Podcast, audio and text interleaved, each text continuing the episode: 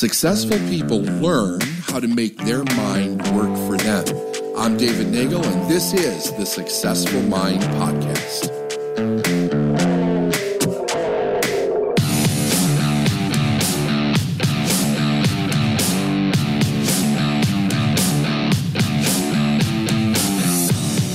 Go from gratitude to forgiveness makes a lot of sense because when we understand that forgiveness is a way of being, it's a mindset to carry through life, it allows everything that we've talked about up to this point um, to, to occur more naturally. So I think that as we go through the law of forgiveness, and I'm going to go through the law of forgiveness based on uh, Raymond Holliwell's book, Working with the Law, you're going to kind of start to see how this makes sense it, because it's it's the releasing of everything that we haven't released that allows flow to actually take place in our life. So let's begin. There are crucial things in life that call for great human qualities. Our present fear is that man will not be big enough to meet the demands of the day. A lack of large character equipment is a real peril at all times. It is here and now that the world needs the help of the Master, such as Christ taught. Christ taught bigness of character to his followers, which such bigness within himself, he was more than just a preacher. He was a teacher supreme.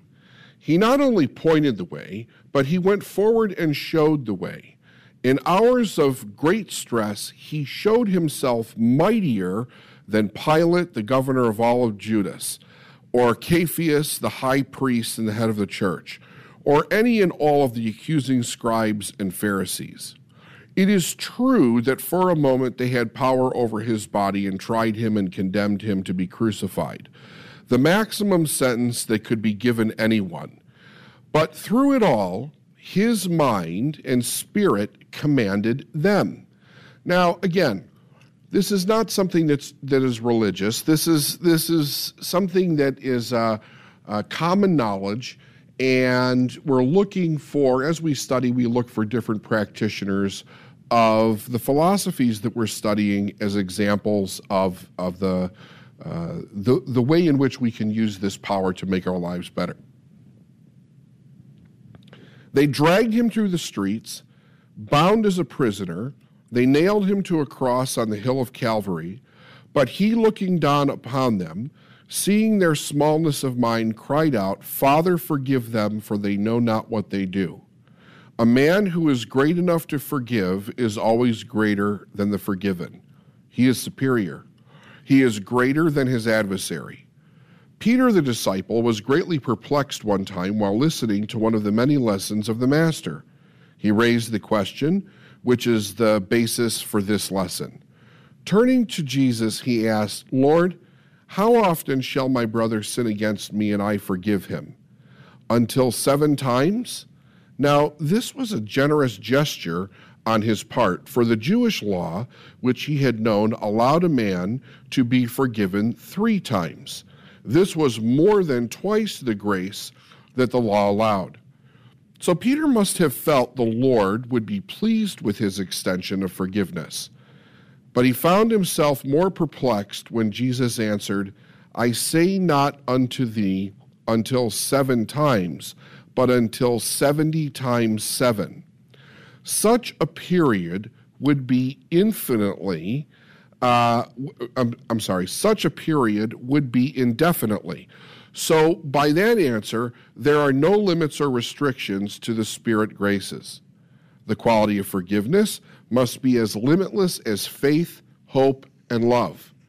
The teachings of Christ in reference to man's power for, for, to forgive sins are, I believe, among the least understood of all commands. As a rule, there is a separation made between sin and its many effects. When a man sins, which, which means to miss the mark, we have been taught to think that this was a job for the minister, and so he is called to pray for the sinner. When a man becomes sick and distressed in the mind and the body from the effects of the sins he committed, we call for a doctor. The doctor, in turn, endeavors to treat or repair the body and arrest the suffering. This, at best, we know, is but a temporary measure, for no real healing or permanent cure can be effected until the doctor and the minister work together. Christ was the master physician in that he dealt with sin and sickness jointly.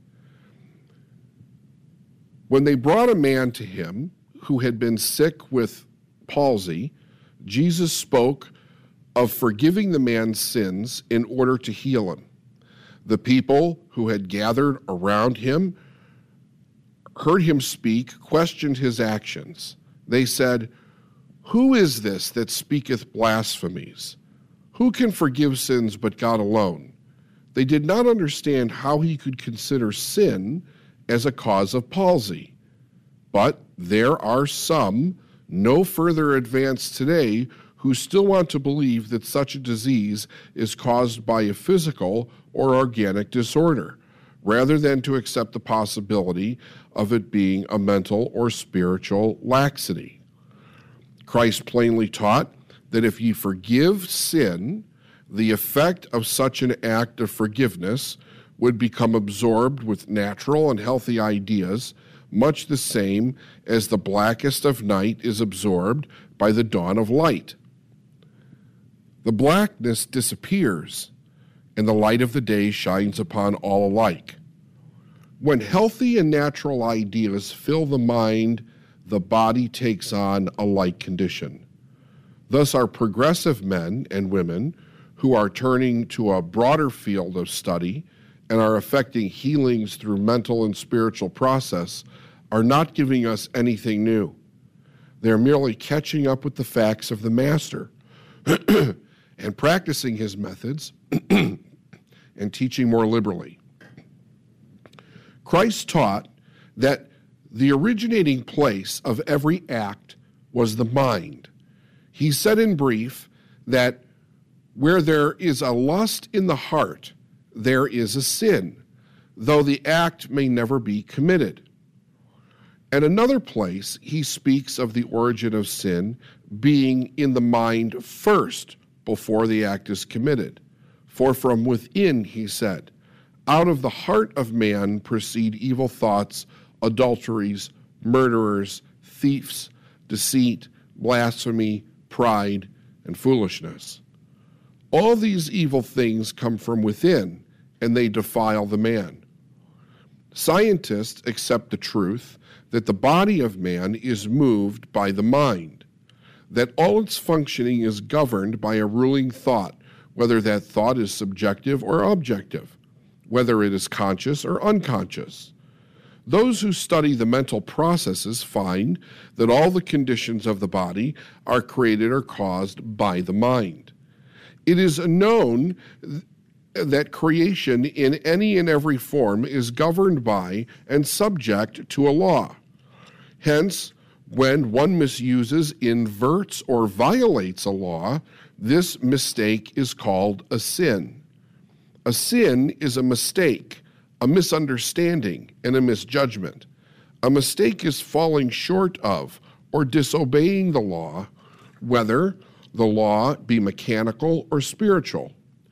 Correction is the only method of adjustment or of appeasing the law. Thus, repentance and forgiveness are the only means available to alter and correct the mistake. They are the only means of liberating man from suffering the painful consequences of a mistake. They are the only means that will enable him to become in accord or in harmony with the law.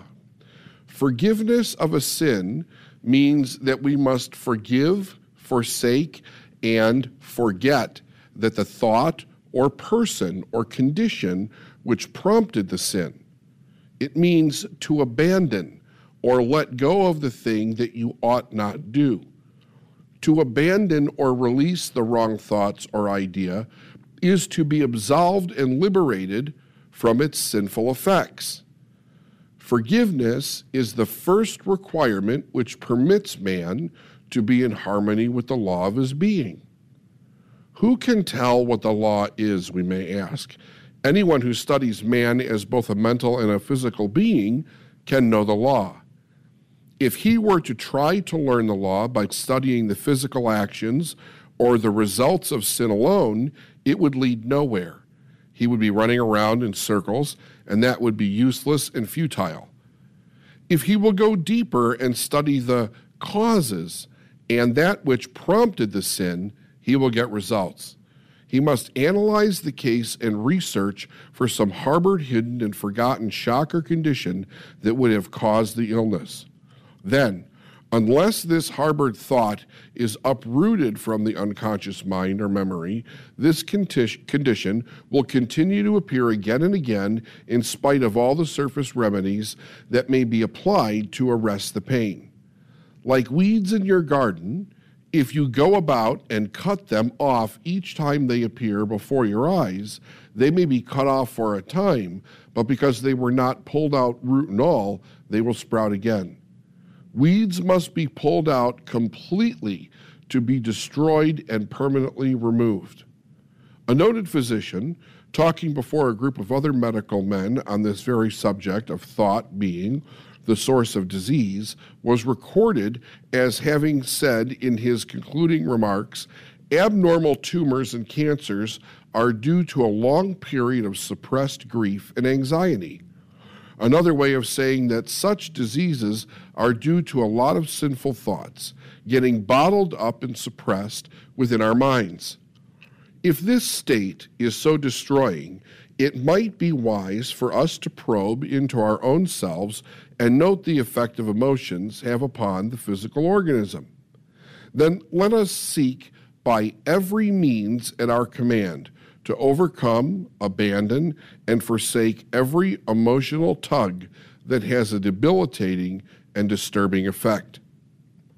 Another leading psychiatrist said most of the cases of mental disorder of a functional type are due to a sense of guilt.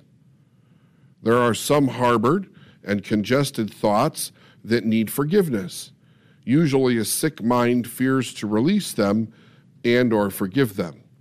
This is natural, for if they were able to release and forgive the fearful thoughts, they would no longer be sick-minded. Professor Gates of the Psychological Laboratory of Washington, D.C., in an experiment testing the emotions and the reactions of the body, found some interesting results. He found some 40 bad emotions and many more that were, that were good. Of all the bad emotions, he said the reaction of guilt was the worst. This destruction was gained by a chemical analysis of the perspiration taken from the body. A small quantity of perspiration was taken from each emotional reaction and tested. The bad emotion showed a strong acid test. Now, if you put some acid on your flesh, you know what's going to happen. The acid will burn and if allowed to continue to burn, it will prove painful and destroy the very tissue of your flesh. It is just such a chemical reaction that is affecting the tissue and organism of the body when these destroying thoughts are allowed to harbor within the uh, and generate poison, which weakens and eventually destroys the body. A wise physician one day had a caller who, as he put it, had gone the round of the doctors and sanatoriums uh, but with it all, was yet not to be was yet to be healed. In fact, he was growing worse, and in addition to the original malady, he had an increasing condition of melancholia, which and with suicidal tendencies. The physician, knowing that he had gone the rounds and had the medical care, decided to approach the case from a mental angle. He questioned and studied each answered with care, answer with care. After a time, he gained the confidence of his patient and learned the real secret cause of his long illness. Many years before this man and his brother were business partners, and the man had appropriated and lost some money that rightfully belonged to his brother. It was used in such a way that his brother could not have found this out even if he investigated. They later uh, severed business connections and he retired from the work. But, as he put it, he could never forgive himself for taking the money. He wanted to return it, but could not do so without the brother learning the truth. He said it was not the fear of legal punishment that tormented him so much, but the possible loss of his brother's affection. They had always been inseparable and devoted. It was for this reason that he feared to confess his guilt and make amends in whatever way he could. The physician explained that the thing to do was to relieve his hidden pressure. The only way that we can do it was to call on his brother and make a clean breast of the whole affair. The patient, not equal to the suggestion, went home to think it over. Three days later, he called the physician, stating that he had spent three dreadful days of sleeping, sleepless nights battling with himself and had decided to visit his brother. He was in such a mental state that he knew his brother's treatment, once he learned he was the thief, could be no worse than the misery he was suffering. He told his brother the story, and to his surprise, the brother threw his arms about him and rejoiced with him that it was cleared from his mind. It was a joyful time for them, for that cloud, the only cloud in their lives, had disappeared. The skies were clear again, and the restoration of health of the patient was miraculous to those who did not understand what had been cleared away. Through repentance and forgiveness, the man was able to do as Christ had commanded, as Christ had commanded the woman. He was called upon to judge Go thy way and sin no more. The rooted sorrow had been plucked from his memory his mind was free to think on healthy, happy, joyful thoughts. This allowed his body to be quickly healed. To some, it may have seemed like a miracle, but not at all. It was a natural law operating in a natural, unrestricted way. Facing such indisputable facts, we can understand more fully why Christ so often spoke of the forgiving sin. He knew the law of forgiveness. He knew how vitally important a part it played in every person's life. The more we study it, the more amazed we become at its simplicity and accuracy of fulfillment. We are to f- forsake, for as Solomon tells us, a sin forsaken is a sin forgiven.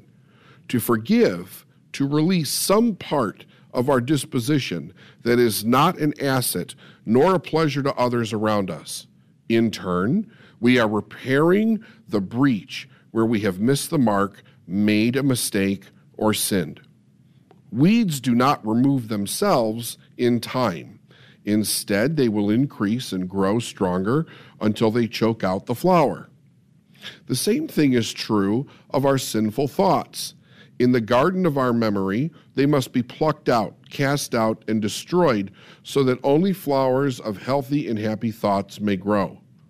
A man may have a habit of excessive drinking and is not only miserable within himself, but causes much unhappiness in his home. He desires to overcome the sinful habit. He is given every aid from his friends, loved ones, to help him resist the desire and the craving for drink. Time after time, he rises above the temptation and then he fails. Repeatedly, his family forgives him and encourages him to battle on. Finally, he reaches the place when he no longer has the craving. Then he is able to forsake the desire for drink and overcome its sinful effects. Then he has forsaken not the drink alone, but the desire for the drink. When a man forsakes the idea that prompts the desire and brings about the physical action, then and not until then does the law forgive and lift him from its debilitating effects. A sin forsaken is a sin forgiven, when the thought or idea that prompted the sin is corrected. James explains the truth clearly in saying every man is tempted when he is drawn away of his own lust and enticed. Then, when lust hath conceived, it bringeth forth sin. Put simply, it means that every man, when he conceives of an idea that is wrong, destructive, or evil, and then dwells upon it, eventually causes it to become fact. When he wishes to overcome a sinful condition, he does not waste time wrestling with the fact, but corrects, forsakes, forgets, forgives the idea that started it. This is the weed in the garden that must be pulled out, top, stock, root, and all to be completely destroyed. At another time, we find that Christ repeated the law and with some explanation. In his prayer, he states, Forgive us our debts as we forgive our debtors. This is a perfectly reasonable proposition. As we forgive those who transgress against us, so shall we be forgiven our own transgressions. This law has followed us through the time, and today we speak of it as though it were something new. We call it modern psychology. The law reads that certain ideas must be dissolved and cleared from the mind in order that other ideas or new ideas of a different character may replace them. It may be explained as a bottle that is already full, which must be emptied before it can be refilled or added to.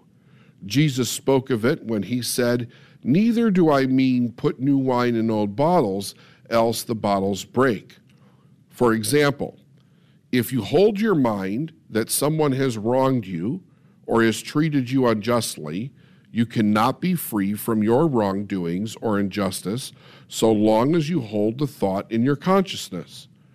Often people complain that they do not understand clearly or get the illumination of spirit as others have testified.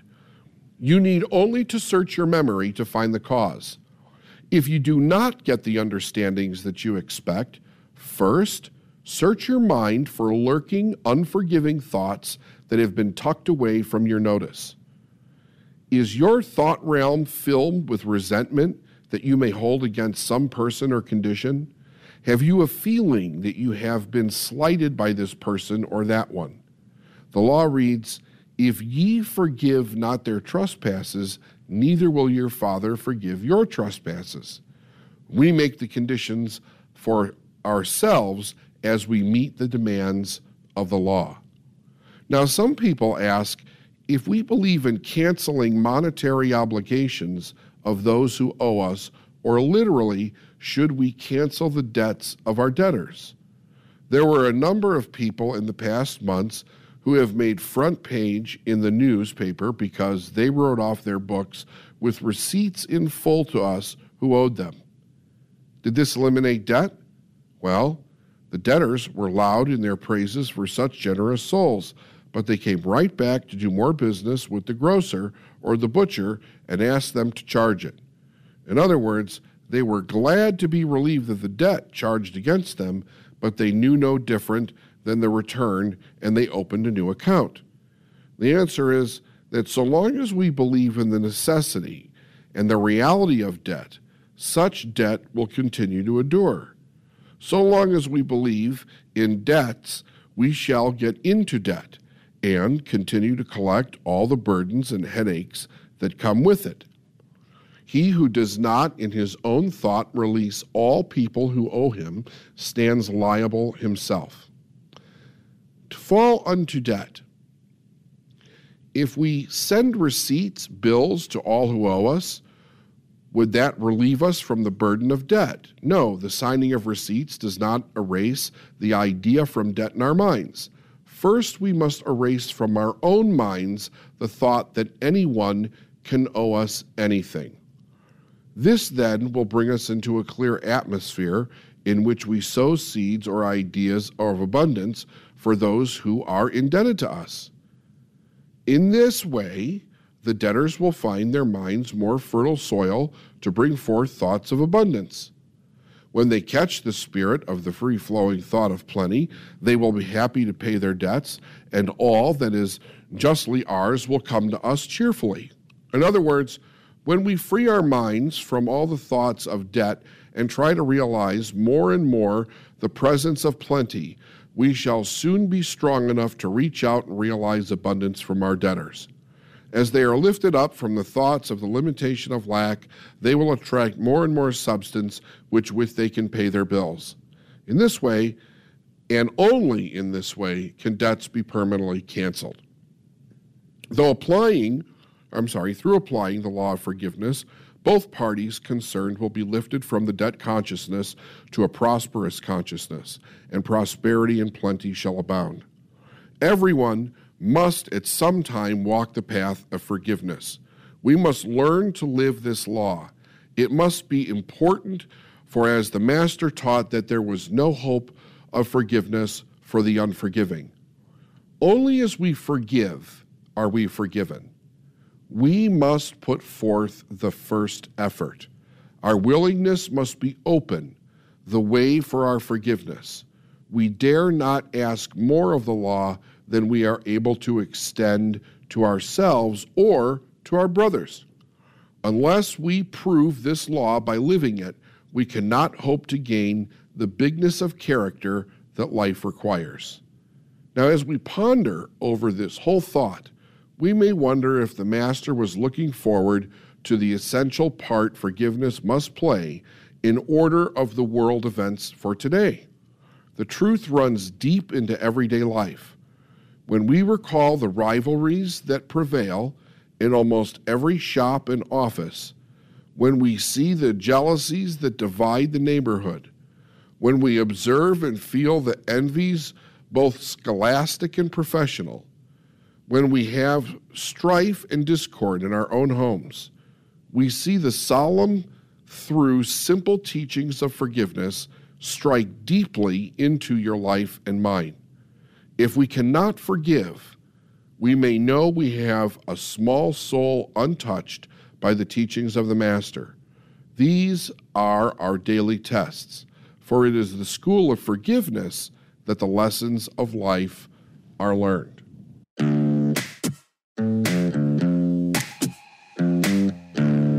Thanks for listening to the Successful Mind podcast. And if you like what you heard and you want to know more, go to davidnagel.com forward slash free stuff.